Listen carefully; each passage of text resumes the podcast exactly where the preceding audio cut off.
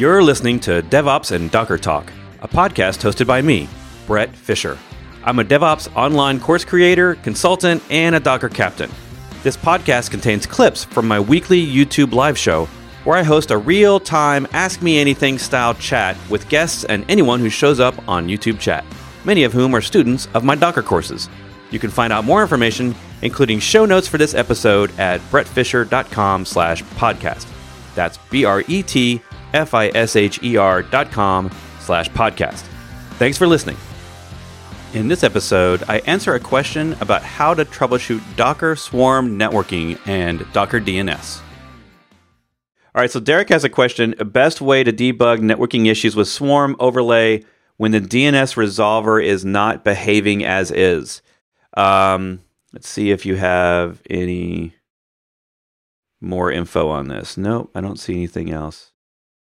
Um, okay, so a couple of things to start out. The the way that DNS works in Swarm with the default overlay networking is that it's running a, essentially a DNS daemon that's uh, namespaced to each container. So each container is getting different resolution, right? They're they're getting different names.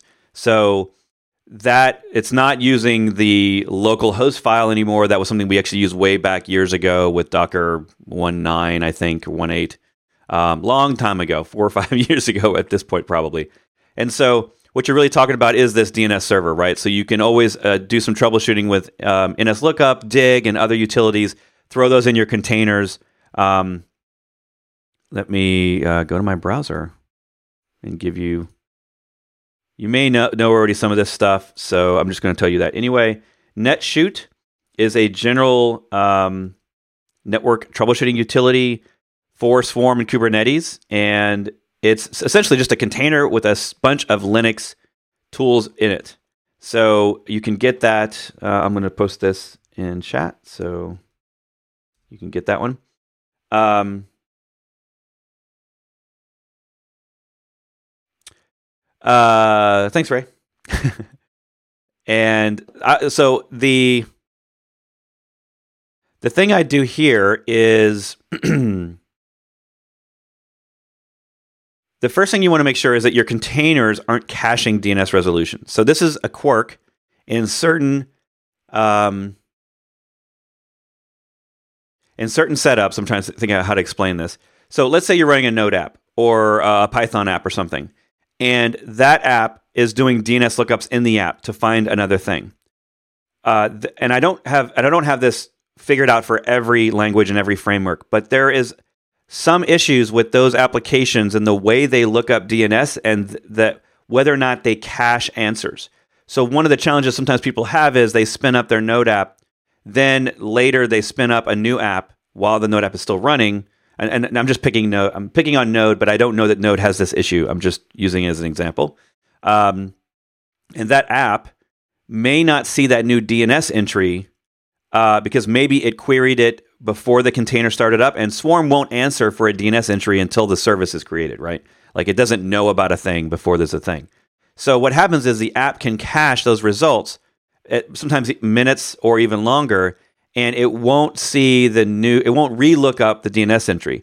And ideally, uh, in a world where we're dealing with containers and things are spinning up and down all the time, ideally our apps are just not caching. Like they just ask for every, you know, or if there are caching, it's only for five or 10 seconds, something really, really, really short.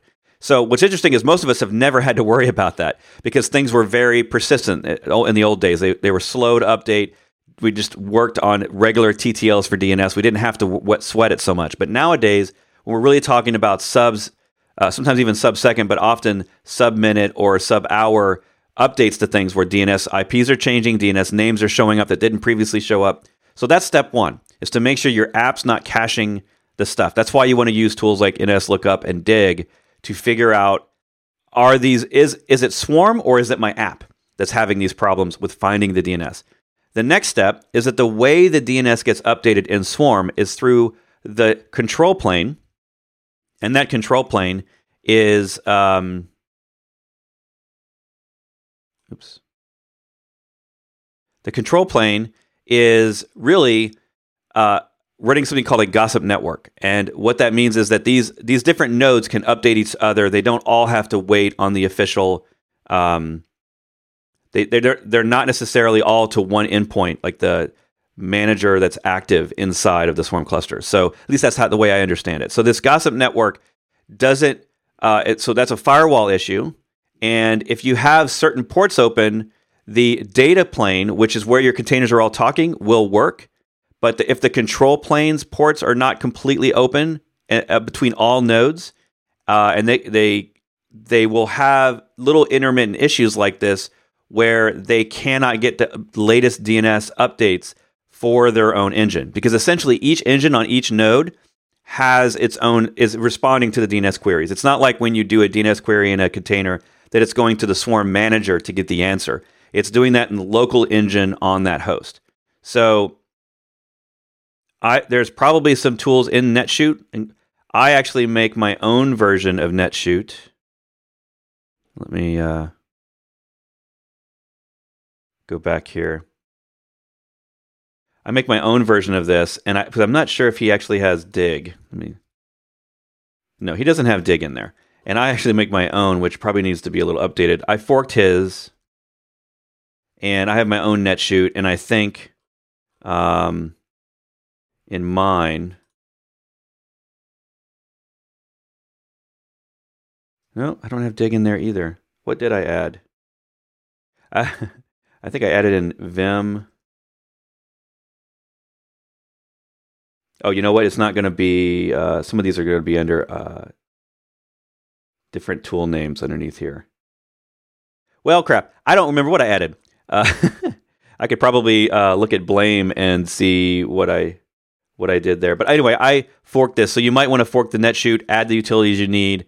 That's my point I'm trying to make. Is you can make your own NetShoot with your own tools, and he has uh, so many tools in there that I couldn't possibly use them all. Uh, but uh, let me back up here. So, for instance, he's showing off uh, Linux. This is Linux performance stuff, not so much related to networking. Um, but he has started to put stuff in here for networking because on the Kubernetes side, networking is starting to get more and more complicated as we start dealing with different networking plugins, service mesh, stuff like that that's affecting all the networks. So I would invest, spend some time into this. So essentially, checking firewall ports, and you can do that. Um, I'm just going to search for it because I'm pretty sure I'll get it right on the first link, second link. So I have a page here.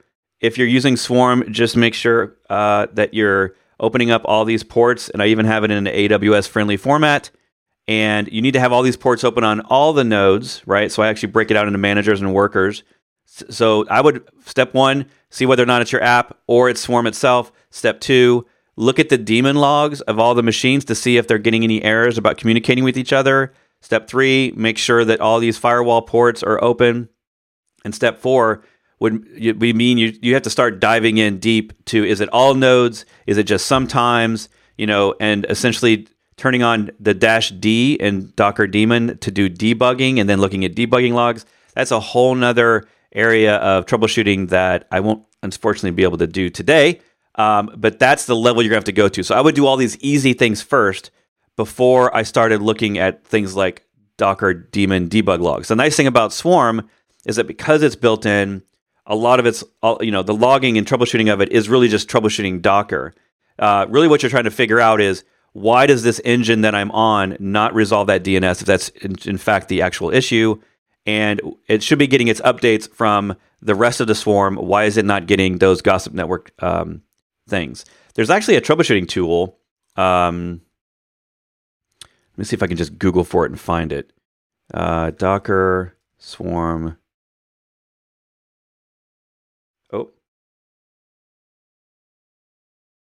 So there's a couple of things. Uh, troubleshooting methodology. I'll throw this one in here. This is an article from Docker on troubleshooting Swarm. May it may have some uh, insight for you, but what I was looking for, I think it's actually a tool that's been put into something else. But let me see if I can find it. Swarm. I keep so many bookmarks. Uh,